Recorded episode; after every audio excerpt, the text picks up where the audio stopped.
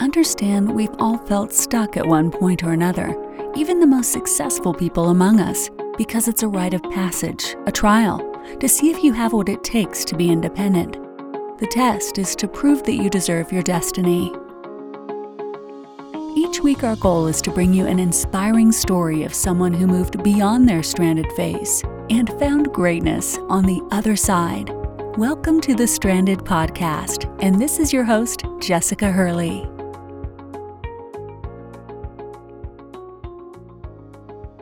What's up, guys? Welcome back to the Stranded Phase podcast. Thank you so much for joining me. You already know when you're here, our goal is to get you unstuck. Or if you are stuck and you're tired of being stuck, how do you embrace where you're at right now and use it to the best of your ability to inch you forward. I truly believe that our stuck phase is like, it's like a game. It's like playing Mario. When you get to the end, you face the monster, you get over it, and then what do you get on the other side? You get pushed to the next level. New level, new devil. I talk about this all the time if you're an avid listener. So it is so important for me to help you guys understand that your stuck phase is just a phase. It is a part of your life right now that is teaching you a lesson, data points that you are gaining so that you can be a better version on the other side. So I want to invite you guys to listen to this episode. This episode is a little different because it is an it's an episode where I was interviewed with Nina Hirt, the host of the Real and Raw Entrepreneur podcast. It was so much fun because one, she's a client of Insta Podcast, so I have a great relationship with her. But two, I love her approach to life. I love the way that she, her expectation for anyone that she encounters is the same expectation she holds for herself. And that's to be truly real and raw about how you feel about things, about how you operate in business, and to really hold no bars, to just not hide anything. So I'm so, I was so excited to be on this podcast. I thought this interview was so fun. We talk about how my journey to entrepreneurship, how I got to, how I started Insta Podcast, how I became a, started my coaching business, and why I truly feel like every single one of us has a message in inside us, whether it's trauma, experience, the calling to lead a movement, whatever it may be, there's something on your heart. It, there's a gift that you were given. There's something that is part of your life that you have yet to experience. And the vision is just showing you what you do not see. It's something that's already been put on your life. You just need the path in which to get there. And so I hope you guys listen to this episode. I'm sharing it with you because I feel like you really need to hear this because I, in 2017, went into starting a podcast with no real clear goals or vision other than helping people. And here I am, 2020,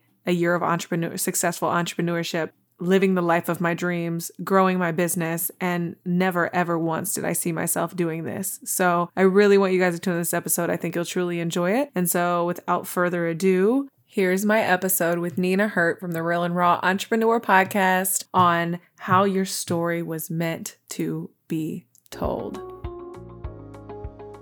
Welcome back to the Real Entrepreneur Podcast. I am your host, the Real Coach Nina, and today I'm so excited to have one of my good friends, Jessica Hurley, on the show. She is my amazing podcast producer, so this would not be possible without her, and an epic public speaker and one of my favorite humans and someone else that can just call me out on my shit and my potential when I'm just not shining as bright as I absolutely should. So, so glad to have you here, Jessica. But first, you know, you already know I have to say, raise your right hand. Don't mind, the, don't mind the armpit sweat. it's fine. Do you promise to tell the real raw truth even if it's unsexy? It's gonna be so unsexy, get ready.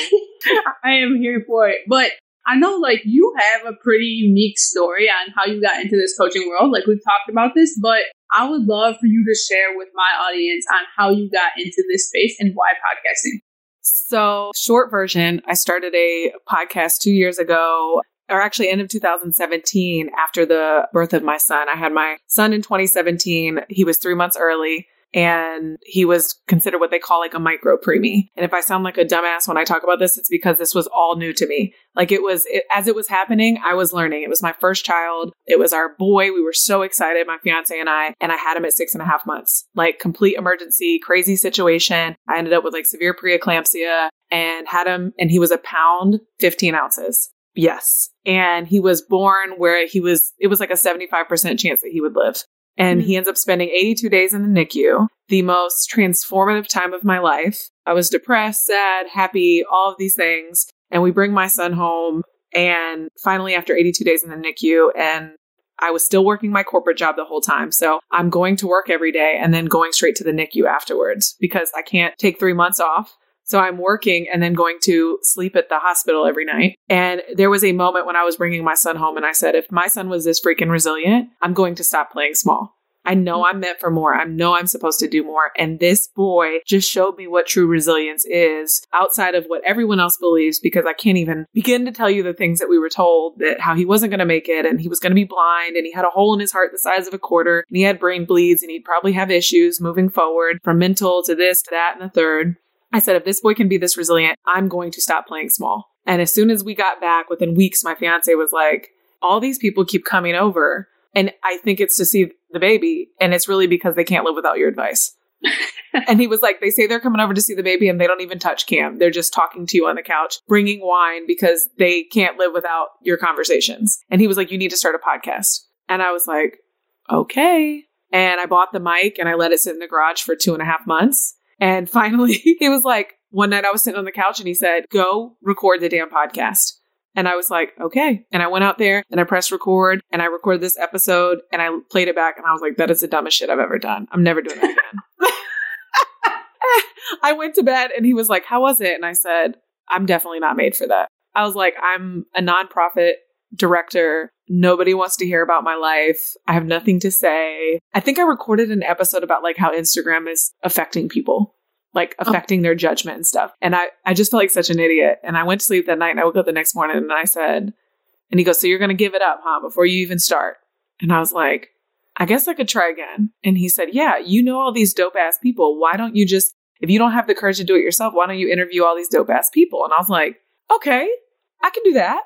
And I had a friend running for Congress. I had a friend that was running a radio show. And I said, okay, so I scheduled these interviews. I booked them out. And this is the funniest thing. If you go listen to my podcast now, we're 200 episodes in. The audio quality on the first five episodes is trash. It's garbage. Like it is awful um, because I was using like this software. I had no idea what I was doing. I launched the podcast and I become obsessed with it. It just becomes my passion. And now here's the thing I want people to understand is my situation was a little different because I never started a podcast with the intent of like, I'm going to start this thing grow my brand, and I'm going to quit my damn job. Like that was not the thing. I was just like, I want to share my voice. I want to play life on a bigger scale.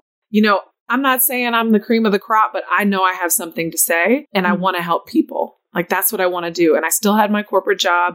And so I spent the three months while I was at home with my son growing my podcast. And six months later after I had went back to work, I was hustling this podcast. I mean, I was my biggest fan. Like I remember showing up on Instagram every single day, like, y'all better go listen to this. You're missing out on life if you're not listening to this. And six months in, out of nowhere, my podcast just blew up. Mm. It blew up. I don't know if it was the consistency or the commitment or what. I just started to grow a really engaged tribe. People were always telling me they felt like they were sitting on the couch with me. And I started getting those DMs. And you know how that works. Like, hmm. hey, I see what you're doing. How are you doing this? Do you have a coaching program? And I want people listening to this to really hear this part is you look at a lot of people and you think it's so structured and their strategy and they know how to be a boss and this, that, and the third. The first person that DM'd me and said, you have a coaching program? I called my fiance and I was like, Oh my God, someone just DM'd me and asked me if I have a coaching program. What do I do? He goes, You have a coaching program. I said, No, I don't. He goes, You have one now. And I was like, Shit. so like we ain't leaving no money on the table. right. And I was so clueless about this entrepreneurship thing. My podcast was called The Stranded Phase because I had no idea about entrepreneurship. And so I never wanted to come out and say, I'm the expert. I wanted to come out and say, I'm going to go ask all the experts what they're doing. I want them to explain it to me. And I'm going to get this content for free. And I'm going to take people on the journey with me. And I just learned mm everything as I went. I always tell people if I was to write a book about everyone on my podcast and pull out nuggets, you would know how to build a million dollar business. I have everything on there that you need. So it's, I literally started my coaching and consulting program from that in the middle of 2018. By the end of 2018, I had nine clients. I was begging to quit my corporate job because I was talking to someone every single night. And I was like, this makes so much sense. If I just get my job out of the way, I can scale this thing and I'm out. And then I quit my job April 2019. I put my notice in March 1st, stayed for a month. And it's so funny how life works because I quit my job thinking that I was just going to scale my coaching business. Like mm-hmm. that was it. I was helping women use their voice, start podcasts, start businesses from their podcast. And I was like, I'm just going to scale that. I'm going to make a ton of money and it's, I'm going to replace my income. And the week that I quit my job, This is what happened. The week that I quit my job, I get a call from this woman that I interviewed on my podcast all the way back in January. So she calls me three months later. She'd already been on my podcast. She has a big brand, 150,000 followers, doing her thing. Calls me one day, literally a week before I was about to leave my job, and goes, Hey, I started a podcast about a month ago. It's not doing so well. I have this huge audience. I don't understand what happened. I don't understand what's going on. Like, I'm getting less downloads than you do. And I was like, Well, what are you doing? And she explained it to me, and I was like, Oh, well, that's an easy fix. I know what you did wrong. And she was like, You can fix it? I was like, Yeah. And she's like, Okay, cool. Fix it and I'll pay you. I was like, All right, whatever. Don't worry about it. Like, no problem. So I fixed it. I called her in a week and it's so funny because it was the week I fixed it, it was my birthday. I ended up getting engaged. It was a surprise and I fixed it. And literally I called her and I said, Hey, everything's done. And she was like, Well, what about this? I said, It's done. She's like, Well, what about this? I said, It's done. And she goes, Shut the fuck up. I was like, No. She's like, I've been trying to figure this out for three months and you fixed it in a week. And I was like, Yeah, it's no problem. And she's like, Great, bill me. And I want everyone to freaking hear this part hmm. because this is where we screw up as women, right? We have been taught to be humble. We have taught to be people pleasers. We have been taught to do favors. We have been taught to be nice. And there is something about owning your worth. And I was so blessed in this situation. So I sat on the PayPal website to create an invoice, which I had never done before. And I sat there to bill this woman and I was like, what do I bill her? Like, I've never done this before. I've never like fixed someone's podcast problems. I've just done coaching. I, don't know what that's worth. I, man, she's got a big brand. I should probably just do it for free and maybe she'll tell some people. You know, maybe she'll be so happy that I didn't charge her anything that she'll go tell some people and that will launch my massive brand. Oh my God, I don't know. I billed her $250. And Nina, mm. I was so scared. In the comment section, I wrote, I'm sorry. I have to bill you because this took me so long. You said, I'm sorry. Bitch, I apologize to her for billing her for work that I did for her. I'm being vulnerable about this because I want people to know we have got to stop feeling this way. Yes. And so I bill her this $250 and I wake up the next morning and it I have an email in my inbox that says invoice paid 1250. And I'm like, holy shit. Oh my God, she pressed an extra one and she doesn't know it. Mm-hmm. And I- so I call her. I actually FaceTimed her. And when she answers the phone, she's like smiling. And I said, hey. And she's like, hey. I said, so did you? And she's like, did I pay you too much? And I was like, yeah, I just wanted to make sure you didn't. She goes, no, honey, I paid you what you were worth. She oh said, God. I paid you what you were worth. Don't you ever charge a penny more. She said, I've been trying to find someone to do that for me for three months and they wanted to charge me an arm and a leg and they couldn't even guarantee that they would fix it. And you fixed it for me in a week and you wanted to charge me $250. She goes, you are worth 1,250, if not more than that. And I hope from this moment on, you don't charge anyone a penny less. Mm, that's Oh. so cool. That shook my boots. I was like, okay, all right. That's how this business thing works. And we hang up the phone. And 30 minutes later, she calls me again. I said, hello. She said, I hope you're going to do this for a business. Mm. And I was like, oh, really wasn't thinking about that. And she was like, well, I know a lot of people I could send your way. I think you should create a business out of it.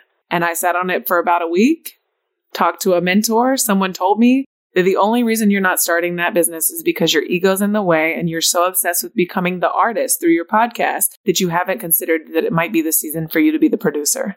Mm. And I was like, shit. Okay. All right. That's it. Like, that's it. Maybe I'm not going to blow up and be on Lewis Howes level or Jenna, you know, Goal Digger, Jenna Kutcher's level with 150,000 downloads a month. But maybe my role right now is to help a bunch of incredible voices because I really do believe that we were all given this experience and these passions and that we need to operate in purpose by sharing our voices and our testimonies and the things that we've been through to set other people free maybe it is my job to be the producer in this season. And that's when Insta Podcast was born. Mm, I love that. I always I love that story so much. I get so excited about that story. But I do think that it's important because you do say that it will come to you, just maybe not the way you think it will, or maybe not on your terms. So that's exactly what you mean by that, right? Heck yes. Like if hmm. I would have I tell people all the time because then when we get when we get to talking about niching, right? Everyone gets so worried and hung up on marrying a niche. And I really tell people your problem with choosing a niche, because people always go, I don't know what my niche is. No, no, no. It's not that you don't know what your niche is. It's that you're scared to choose something because you're afraid that it will be wrong. So what if I choose the, it's this is like choosing a husband, right? Like, or choosing a spouse. You're like, you're uncertain because you're like, well, I don't know if this is it. I don't know if this is the one. I, what if we get married and three years later I'm ready for a divorce? Mm-hmm. What if all those flaws that I see are, are the real reasons why I shouldn't do it? Like you're scared because you think that this might not be the one and you're choosing the wrong thing and it's going to cause you to go broke, or you're just unclear. You're just unclear and you need clarity you're not suffering from a lack of motivation or any, you are suffering from the lack of clarity. Because if you were clear on what you wanted, you go 100 miles an hour. We all always mm. do, right? We know we want from Target, we get our ass there, right? like 20 other things, but yeah. with 20 other things, exactly. But it's like you have to be willing to just try. If I would have quit my job like what I quit my job thinking I was going to be doing and what I'm doing and making a ton of money and being very successful at doing now are two completely different things. Mm. Two completely different things. So what I quit my job with the intention of is not what I'm doing anymore. And so it's mm. like you have to be willing to transition. You have to be willing to try some shit. You have to be okay with maybe you're not the artist right now. Maybe you're the producer. You have to like answer the calling sometimes and you have to be willing to fail. You have to be willing to fail. If I would, you are going to bring that up. You said failure was an expensive experience, so let's talk about it while we're on topic. yeah, I I think that's the way that you have to look at it. Is failure is an expensive experience. It's just you. This is the best way I've ever heard it explained, and I'm not going to take credit for this. Tom Bilyeu explains it this way from Impact Theory all the time. Is if you look at artificial intelligence, all these things that they're training these little AI robots to do, is that when they like if they were playing chess, that they literally sit them down, never played chess before, and they play chess until they lose.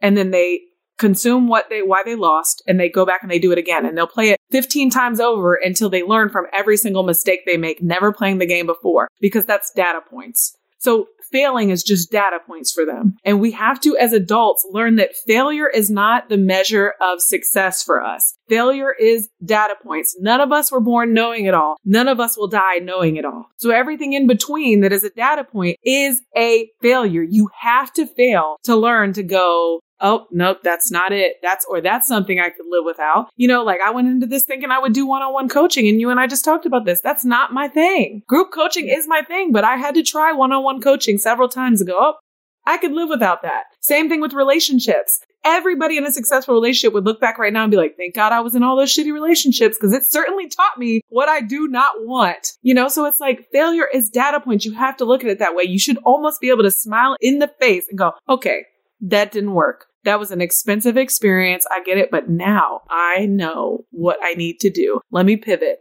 and move the fuck on.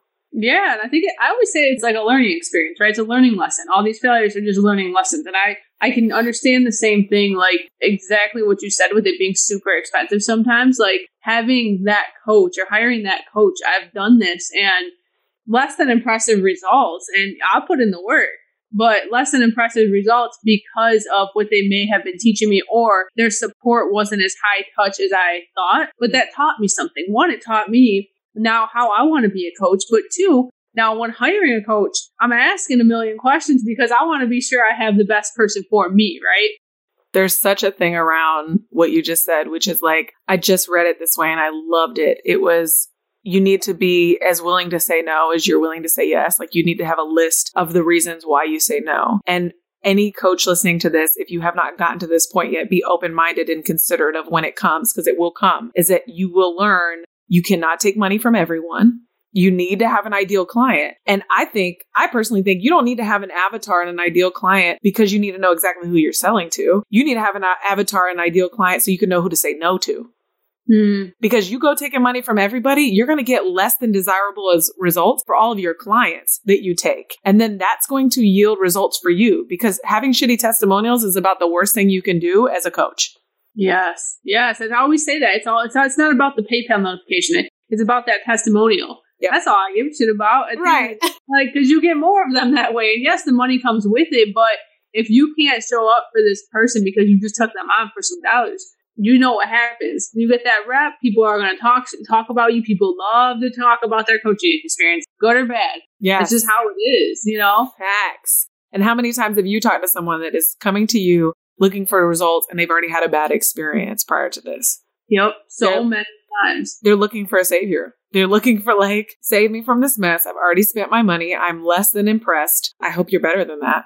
And that puts a lot of pressure and weight on us as coaches to hear that information all the time. Because now you're like, well, how do I get you results? Well, I'm going to tell you the first decision you need to make when talking to someone to decide if you can get them results is are they your ideal client? Yeah. And what happened? Like, I, am always like, well, what happened? Like, tell me more. And what went wrong? Because now if it's sounding like it actually was a coach client disconnect, sure, like maybe I can help you and be that connection point. But if it sounds like you're making excuses, you're not doing the work, you're, or you're, you're the bad apple. yeah, exactly. Or you expected, you put that high expectation on this coach to give you all the answers for six figures in 30 days. You know what I mean? Yes. And then it's like you didn't get that result. If they promised you that result and you didn't get it, like shame on that coach. But if you're telling yourself, like, I didn't do the work, whose fault is that?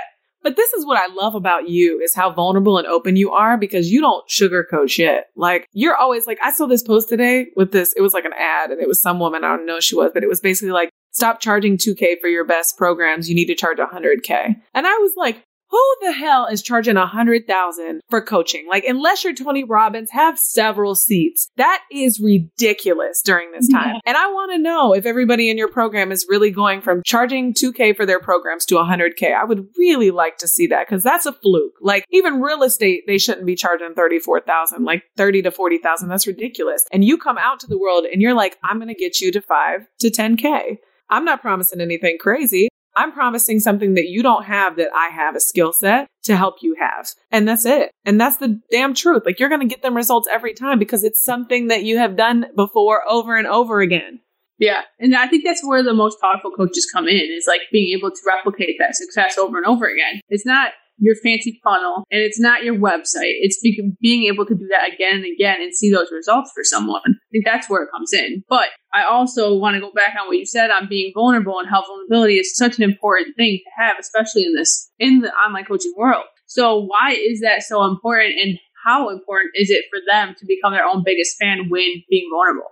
Oh my God. Okay. So I want to talk about like because the opposite of vulnerability. So first of all, the world's way of connection, women especially, but the world's way of connection is through vulnerability, right? Like we connect through vulnerability. People need to like, know, and trust you in order to buy from you. And I don't know if you have noticed this with brands lately, but like we grew up in an era where it was like cool to spend all your money on true religion jeans and buy all these expensive things to prove that you had, you were worthy, that you had money, that you were wealthy, that you were all these things. And now we've transitioned to see that these brands, everybody wants to buy from a brand with a soul. Everybody wants to buy from a B Corp, somebody that is making money, but also contributing to this cause. Like, you know, you want to go buy jewelry or a necklace from somebody that is giving 25% to someone versus someone that is 100% profiting. So we've seen this transition. People want to buy from brands with a soul. Your brand can't have a soul if you don't provide some type of vulnerability. And I don't care what level your business is on. If you are a solopreneur to a business, a small business with 10 staff to 100 staff, you need to be talking about why you're making the choices that you're making, why this is personal for you, and you need to talk about your failures. And people are so freaking scared to talk about their failures because they think that somebody's going to be like, well, if she sucked today, then why would I let her coach me because she sucks? Newsflash, y'all. There is not, I ain't met a perfect soul yet. Have you? No, I feel you on that. I have had plenty of cry in the corners on the kitchen floor where my fiance had to pick me up because I was like, I feel like this shit is not working. And then two weeks later, it's working. Yeah. I'm sowing the seeds. And in the middle of the sow, it feels like I'm not sowing shit. Like, and so sharing that with people because I think we've got to stop selling this facade of like, because entrepreneurship online has become such a let me sell my lifestyle. Mm. Like, let me show you the freedom that I have. Let me show you how much money I have. Let me show you that I do whatever the fuck that I want. That's great. But there's also a cost that comes to this. I'd be lying if I told you I work less. I work more. I work way more than I did at my corporate job than I do now. I usually start work at 10 a.m and I work until 5. I cook dinner for my family, hang out with my son, and I go back to work at 10 p.m., usually until about 1 a.m. But mm-hmm. I do this thing with a passion and a purpose and I flipping love it. And I'm not scared to tell people that I'm in the trenches right now. I'm also making more than 10K a month, but I'm in the freaking trenches right now. And it is worth it because I'm building something that in five years I want to hand off to somebody while I'm focusing on my speaking or my, you know, transforming lives or doing real programs, writing a book. Like I have things I want to do and I have to build this first. And it's going to be dirty and ugly and uncomfortable and require me to invest and spend money to make money. And people don't talk about that enough. This is not about Ferraris and trips and all this BS. It is hard work. It is something that most people will never do. The average person will never do because it takes risk, grit, and consistency. Mm. And people need to hear about that. Yeah, I agree. And I think it's just like so many of those, like, they take almost like a mindset that, okay, cool, we're just going to pop this in the microwave and pull it out in 30 seconds and have a six figure business. It's like, that's not how it works. Like, you got to, you can have it in six months, you can have it in eight months, but is that going to be done in a sustainable way to get you to those consistent 10K months? Right? Yeah, exactly. Because think about this as an entrepreneur. What do we always do, right? We have a bomb ass month, right? And then you end it and you're like, yay, hooray, I did it. And then the next day you're like, how do I do that again? Yeah. Like, oh shit, it's the first. I got to do it all over again. You're like, a, I tell people all the time, it's like being in a, it's like being a nonprofit owner. Like you make the money, you spend the money, and then you got to do it all over again. So it's like, how do you mm-hmm. create strategies to do this over and over again? And I want to build something that is long lasting. I don't want a microwave business. I don't want something that I could do for six months. I'm going to be honest. And I don't want to be like these other entrepreneurs that transition with the times. I understand that we have to pivot a lot of times, especially with things changing and provide better solutions. But I feel like people switch niches based off of what they see that is working constantly. And it's Right. like, I think that's okay, but I don't want to do that. I want to create something that is long lasting. I'm working on creating a media company. I want to create a podcast network. I want this to be very long term. And I just don't want to create, you know, that microwave, like you, like you said, we live in this microwave society and it's not fair and it's not realistic. And if that's what you want, you could probably have it following some of these gurus' advice, but good luck. It's going to be temporary and it's not going to last. Yeah. And I think a lot of people don't talk about is the burnout that you're going to receive through that, right? Like, you're going to feel it. burnout is so real. I remember like let me complete transparency. I remember like there was this era of everybody talking about burnout and I was like you must not love your business enough. Like I will never experience burnout. And then bitch cuz it creeps up on you like depression. You're just like one day you're like I don't really want to do that. I don't want to do that either. Do I have to do that? Is it really due tomorrow? Like, you don't want to do all of the things that you were once passionate about because you are burnt the hell out. On Yeah. top of that is the people pleasing aspect that comes with coaching and entrepreneurship. And we have these personal lives. Everybody operates on their own time. So your corporate job set you up to work from eight to five. Your entrepreneurship job is like, you need to be available when I'm available with mm-hmm. all the people that you're working with. And yes, of course, you have to set boundaries, but it's like, this is a different trick pony. Like, Yeah. completely different. So burnout happens and it happens fast. So it's like you have to be willing to set the boundaries up front. I tell people as soon as you start, like map this out and be ready to say no because otherwise saying yes to everyone, like if you have a selfish six months, six months to 12 months, like you have a selfish year, it's going to work out so well because then the next year you're going to be able to say no. You're going to be making enough money and serving enough clients that now you can say no to the right people. Like, because burnout will happen and it will destroy your business. This is why you see people pivoting for shiny objects, is because they were selling you on how to build an email list and then all of a sudden that dried out and now they see someone making money on podcasting. So they pivot. Like, you don't want to be that person. Yeah, because then they just end up following the money and not the passion, right? Like I see that happen far too often. I think a lot of times I see this happen with business coaching because I think they're gonna hop in, be a business coach, know nothing about how to run a successful online business, and then it's like, oh, I see her making 10k months, and that must be where the money's at, right? I don't give a shit what niche you're in. You can make money. Straight Oh up. my God. Oh my God. And li- you and I were talking about niching. Like, I want that to die so fast. Like, I'm so tired of people saying, like, as soon as you get on the call, they're like, well, where, you know, what is your niche? You need to niche down. You can't be a multi passionate entrepreneur. And I get it. You do need to be the expert and the go to person in something. But in order for you to start, don't let that be what paralyzes you or cripples you from starting. Right now, you can literally, like, I, this is the way I explain it to everybody. And tell me if I'm wrong. You have six options to put your voice out there, right? As the expert in anything. You can write a book, you can start a podcast, you can start a YouTube channel, Facebook, Instagram, or a blog. So on one of these six platforms, you have to be willing to put your voice out there, whether it's through writing or through your own damn mouth or through video, audio, video, or writing, right? And you have these six options. You can start sharing your passion now. You're not going to be walking into your purpose until you find a way to share your passion and use it to transform lives and move people. So once people are listening and tuning in and being moved by your content on one of these six channels, then you are walking in your purpose, right? So build a tribe by sharing your message. And that doesn't have to be niched down. I talk to women so many times that they just go, I just want to empower women. I want to transform lives and I want to help people. That's great. And then most people will say, well, you need to niche down. Is it a single mom? Is it a mother of kids? Is it, is she minority? Does she watch TV? Does she do all these things? How do you know your avatar if you've never served her before? you don't yeah. know.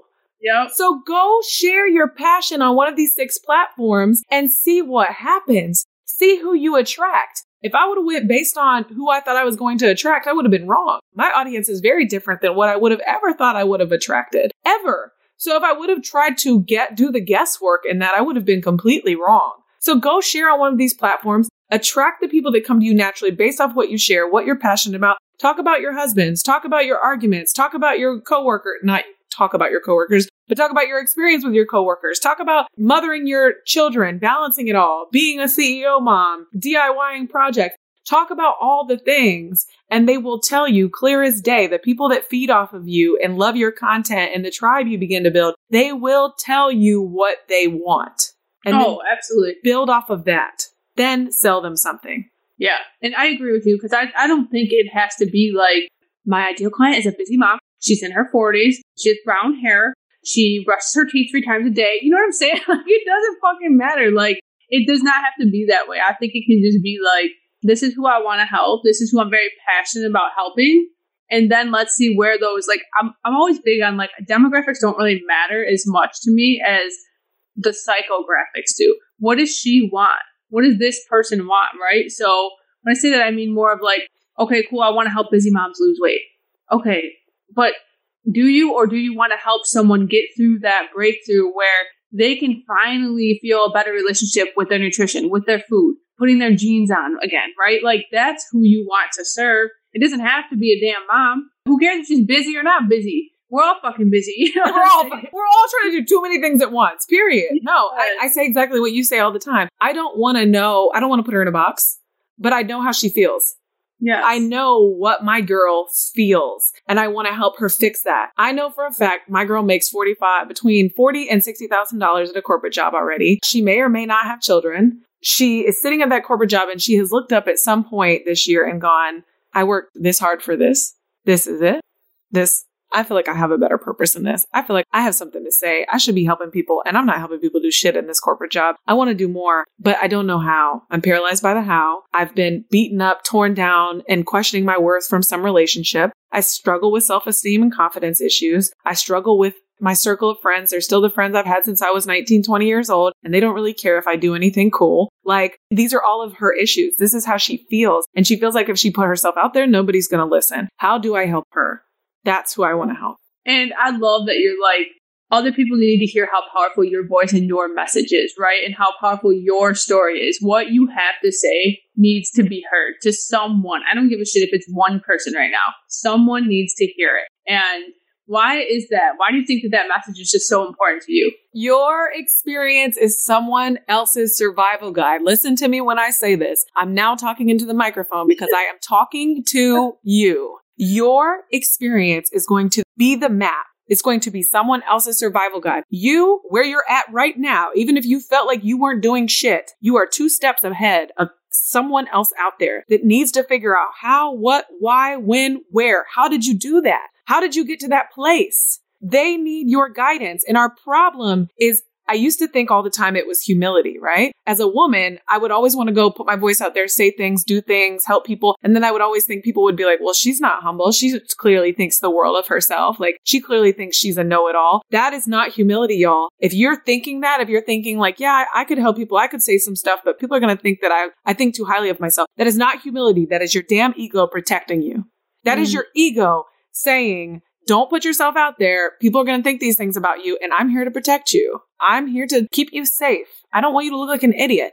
These things, you listen, congratulate your ego, give it a pat on the back. It's your ego's job to protect you. But I want you to understand that you are being selfish by not sharing your voice and sharing your message and sharing your experience because it is just a passion if you do not. It is just a traumatic experience if you do not. You are not walking in your true purpose until you use that thing to move other people. Mm. And you cannot do that from a quiet place. Silent people help no one. Talk.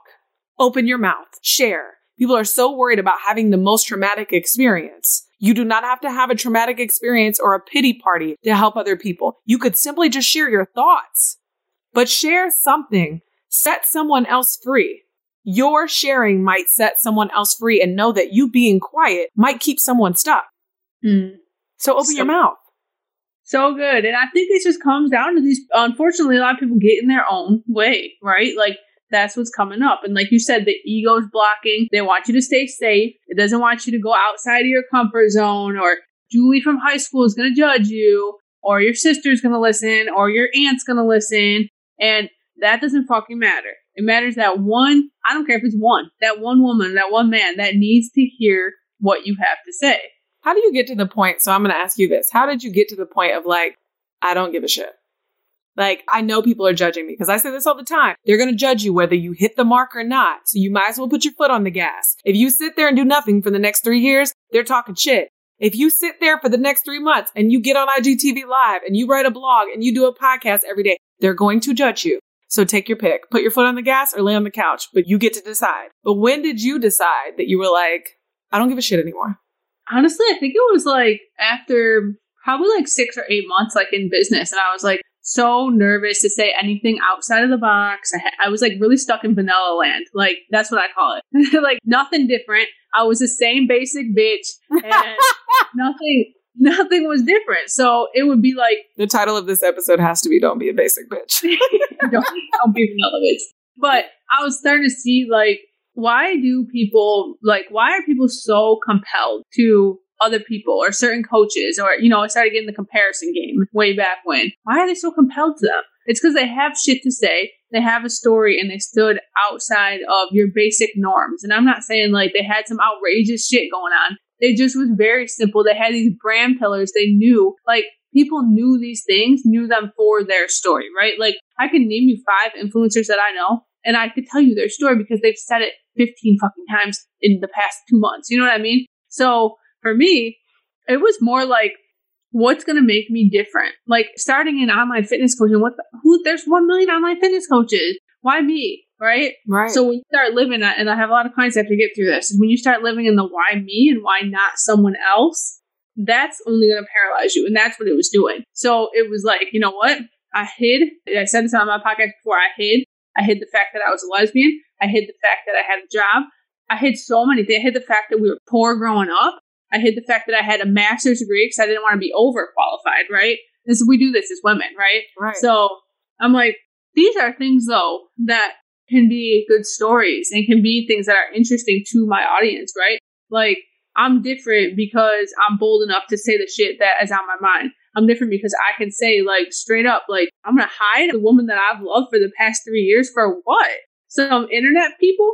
You know what I'm saying? Like I was like, I got to the point, I'm like, you know what? If they unfollow me, they unfollow me. That's cool. Yeah. And you know I mean? your willingness to be like polarizing though is what has attracted the realest people to you. Yeah. The, absolutely. The ideal clients. And you have to be willing to be your full self. Like you have to be because that's how you're going to attract the right people. Like, and you've done such an incredible job of it. And this is what I love because the things that you're talking about, they were the very things that scared you and made you feel like you were an outcast and you wouldn't make it. These are not your superpowers. Yeah. Being exactly open about being a lesbian, being open about having a corporate job. You're always like, hey, I'm at work and I'm doing this and I'm talking to a one on one client. Like, you're like, hey, it is what it is. You know, like you have opened up about all these things. And truth be told, did you ever feel like, oh man, I lost a ton of followers from that? Or, oh, so many people called me out on my shit? Or was it you felt like you had more more people gravitate towards you when you started being more open about it? Yeah, it was like it was amazing. Like when I said I think I told I told the story on my podcast, so I'm sure you've heard it. But I literally have said, I swear to God, the first time I ever posted anything about it, I made a post, I wrote down my follower count, and I posted that shit. I was so scared. Nothing happened. No one unfollowed me. I think I gained a couple.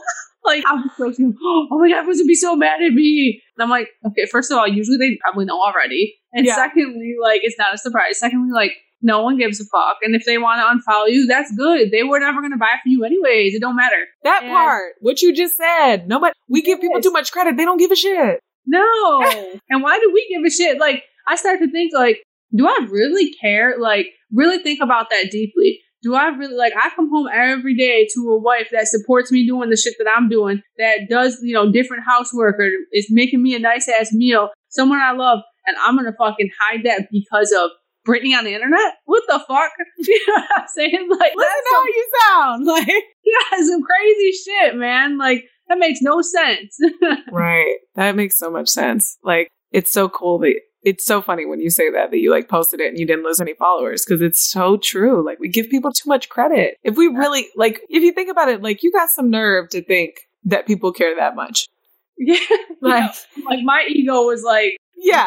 like you but i mean same when i tell the story of we grew up in poverty we grew up on food stamps we grew up evicted like someone reads that story like oh shit we were poor oh shit someone once told me that i couldn't do this too right like even if they didn't grow up poor someone may have said like you have to go to school you have and i've told this story too you have to go to school you get that degree you get your corporate job that's happiness yeah fuck that and you and i both feel the same way and I think that even just people knowing that that story, I posted that about being in, in school and got my master's degree and like, go, go me, right? Three people slid in my DMs that day. I was like, oh shit, I just felt the same way. I don't feel good about finishing school, but I know I have to for my parents. Like, you don't fucking want to. Right. You know, that's not gonna make you happy at the end of the day.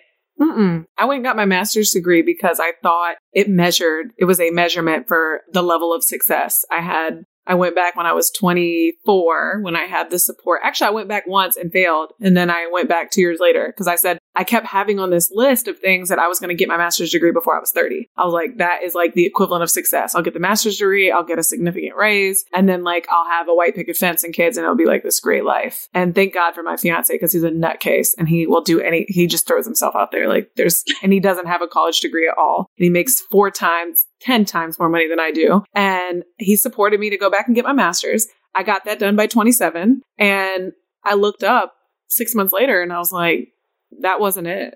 Like I still have this gaping hole of, and it's not more money. It's not the master's degree. Like I want to serve more people. I want to live a purposeful life. And this is not it. And I, the master's degree was just a void. It was filling a hmm. void. I think a lot of times this isn't for everybody. A lot of people go back to school though because they look up and they're like, is this it? I went to college. I got this job for $40,000 a year, $50,000 a year. I'm 25 now. Is that it? Yep. And yep. you're filling a every day. yeah, you're filling a void. And it's like now I cannot explain the energy I wake up with, but it is listen, all people tell me all the time is like, my mom texted my fiance a couple months ago and was like, You have made my daughter the happiest person ever. And not because of the way you love her only, but because how you like encouraged her and taught her to be a business owner, because this is the happiest I've ever seen her. Oh my god, so cute. Yeah. But it's like, this was it. This was the whole. I wake up so powered up every day to run my business, to work with my team, to help new people, to meet new people, to transform people, you know, to help people have a voice, to reach the masses, to reach people globally that are, so your podcast is streaming in 30 plus different countries. Like that is insane. That is, I think now, and I think back to my corporate job and I'm like, shit, I would have been selling myself short. Mm. I would have been operating at 10% of who I could have potentially been. That's crazy. Adhering to what someone wanted from me to make their business massive, I would have been completely selling myself short. Yeah, absolutely same. And it, like it's just walking into that corporate job every single day, and you're like, "Oh, this is it. Yeah. This is all. This is all it is. This is it. This is what they hyped me up about. this is hundred grand later. What this was all about. Huh? cool. it wasn't that wasn't that cool, but I do agree with you on that, and I do fully agree that like, especially the podcasting, I think that it's a really good way for them to express themselves and their voice and use those things that they are maybe considering flaws, if you will, and using that and making it something so powerful and letting go of that fear of judgment from other other people. So if someone is even thinking about starting a podcast, what are some things you would say to them? Oh my God. Do it. Do it. Do it. Do it. Do it. And I'm going to throw some quick stats at you guys because we've been talking way too long. if you're thinking that you want to put your voice out there and you want to start somewhere and you don't know where to start, it is alarming and overwhelming to start on social media platforms because you feel like you're yelling in a sea of people. You're like, you're in a concert crowd trying to get the artist to see you. It just feels overwhelming. You, we hear this word oversaturated all the time. So let me throw some stats at you guys. And I'm not downing Instagram because you need Instagram to pair with your podcast. Absolutely. But there are over a billion users on Instagram. There are over a billion users on Facebook. There's over 50 million content creators on YouTube. And that's not users. That's 50 million registered content creators on YouTube that you would be competing with for likes, views, and shares. Then there's 19 million active blogs. There's only 250,000 active podcasts. Mm. Yet podcasting is set to be a $2 billion industry next year. So there is so much potential. I swear to God, it's going to be the Netflix for the years. There's, and this is your own radio show. You control it. And Nielsen Media Research came out with a something a couple months ago that said the average viewer watches YouTube for five minutes. They listen to your Insta or they view your Instagram for five minutes. They will read a blog for maybe over five to six minutes, five to seven minutes. The average podcast listener listens to your podcast for 26 minutes or more. Mm. So you want to talk about a place and an opportunity to scale intimacy? Podcasting. And that goes all the way back to that loyalty and that brand building and that brand with a soul. People listen to three or four podcast episodes, they feel like they're your sibling and they know you and they love you and they like you. And they're like, what else? Give me more. What can I buy from you? The ability to generate leads through a podcast, if you do it right, it's just like that.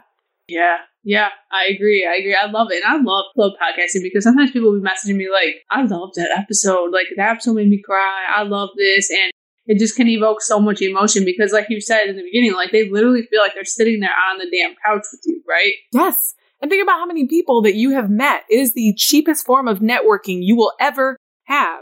We usually have to pay to be in circles with some of these people, but if you ask them to be on your podcast, you can chit chat with them for an hour for free. Yeah. And then you build your network. I found one of my most powerful mentors that charges an arm and a leg. We are friends now, and I met her from having her on my podcast. Mm. Yeah, so it's so good. And I think that I think that that's like there's something really good to be said about like using your voice, having this podcast, and just being able to reach so many more people. One, and I think two, if I think about it, like I really think about it, even in comparison to Instagram, people aren't watching your story for 15 minutes. They're just not. No. People aren't watching your fucking IGTV for 25 minutes. They're not. Instagram's quick. They want to get to the point and move the fuck on. Yep. With podcasting, they go. Maybe they're on a walk. Maybe they're in their car, going to work, wherever the hell they're going, and you're helping them through that. Who do you think they're going to be listening to? They're not scrolling through Instagram when they're going on a walk, or they got their headphones in on the treadmill, or you know they're driving somewhere. This is all like it's all audio for them. And no they're one's looking- pulling up your social media. Yeah, and they're looking to be transformed and they're looking to be educated and they're looking to for Zen and this time of peace. I say this all the time. Millennials want to multitask. They want to walk and consume content. They want to run on the treadmill and consume content. They want to vacuum the house and consume content, but they want to feel like they're getting gems, like tangible information. So this is how you build authority. You build authority by starting a podcast and teaching someone something, whether you're the expert or not. And then you go send them to your Instagram. And this is how this is how I built my tribe. I started my podcast with 1,700 followers. I have almost 11,000 followers now. Solely built this off my podcast. Sending people from my podcast to my Instagram, giving them education, free value, tangible information, and then sending them to my Instagram. So good. Yes, I think it's so powerful. It is so powerful. I'm so glad, like, one, I'm glad that I have you as my producer, but two, I'm glad that I found you. And someone, like, referred me to you, and I was like, this is the best thing ever. I don't have to do this. Let the experts do what they do. yes. And I always laugh because anytime I try to do something on my own that I, need, I, I have no business doing, I'm like, no, just pay someone. like, it's Yeah. not worth take it. Take know? my money. Do the thing that you do. Yep, exactly. You're the expert for a reason. So, but I have to ask you, and you know this has to be the final question. Do you have any last real and raw words for the people listening? Yes, yes, yes, yes. Do it scared. Do it imperfectly. Just do it. Like, and I know everyone says that, but confidence doesn't, like, you can't wait for confidence to come your way. You have to practice until you're confident and know some of your favorite gurus and some of your favorite influencers and some of the coaches that you're willing to pay thousands of dollars. They had to start somewhere. They had to start freaked out, ready to pee their pants, shaking underneath the table, unsure of how to tell their story, maybe had to tell it 10, 15 times before they perfected it or made it in a way that it was relatable to you. You don't need to wait on any of those things to start. start sharing, start loving people, start finding ways to exchange value. And eventually you can turn that into ways to exchange value in return for money. And that's how you start a business. And I hear too many times people say, I'm so passionate. I just want to do what I'm passionate about. Passion can run you. It can't run your business cash runs your business. So you have to get to a point where you are giving, giving, giving, and then exchanging value for the return of a dollar amount. And that has to start somewhere with you sharing. So just share, be willing to transform people, get to know the people that you serve, and you can start that way. Just don't wait until it's perfect. Start now. So good. Yes, I appreciate that. And I love that so much. But I really want to say thank you so much for coming on. And I can't wait to just like continue to connect with you even further. Like, this has been such a good relationship that we've been building in general. But you know, I have to end with letting the people know where the hell they can find you and follow this ball of energy and sunshine. that's why we that's why we have so much fun because I was like, she gets me. Like she's a ball of energy, just like me. She gets me. Follow me on Instagram at Jessica Hurley, H U R L E Y underscore. It's at Jessica Hurley. You can check out more about our, our services, our podcast management services. This, this is a seamless, convenient process for anyone wanting to start and have a podcast producer that feel like they don't have the time. We care for everything. That's Instapodcasts with an S dot com. And you can follow me on Instagram or schedule your first call with a representative at instapodcast.com. Or if you want to DIY your podcasting, a lot of people want to know how to do it from beginning to end. Podcastingyourpassion.com is where you can find our DIY course on everything you need to know about podcasting. Yes, so good. I love it. If I if I wouldn't have you, I'd buy that course. Except we do everything for you because yeah, exactly. thanks for, thanks a million for having me, Nina. I appreciate it. All right, talk to you soon. Thanks again for joining us on another episode of the Stranded Podcast. If you felt inspired or moved today, make sure to leave a review on iTunes. You can learn more about us and our guests at thestrandedphase.com. And don't forget that your stranded phase is a rite of passage on your journey to greatness.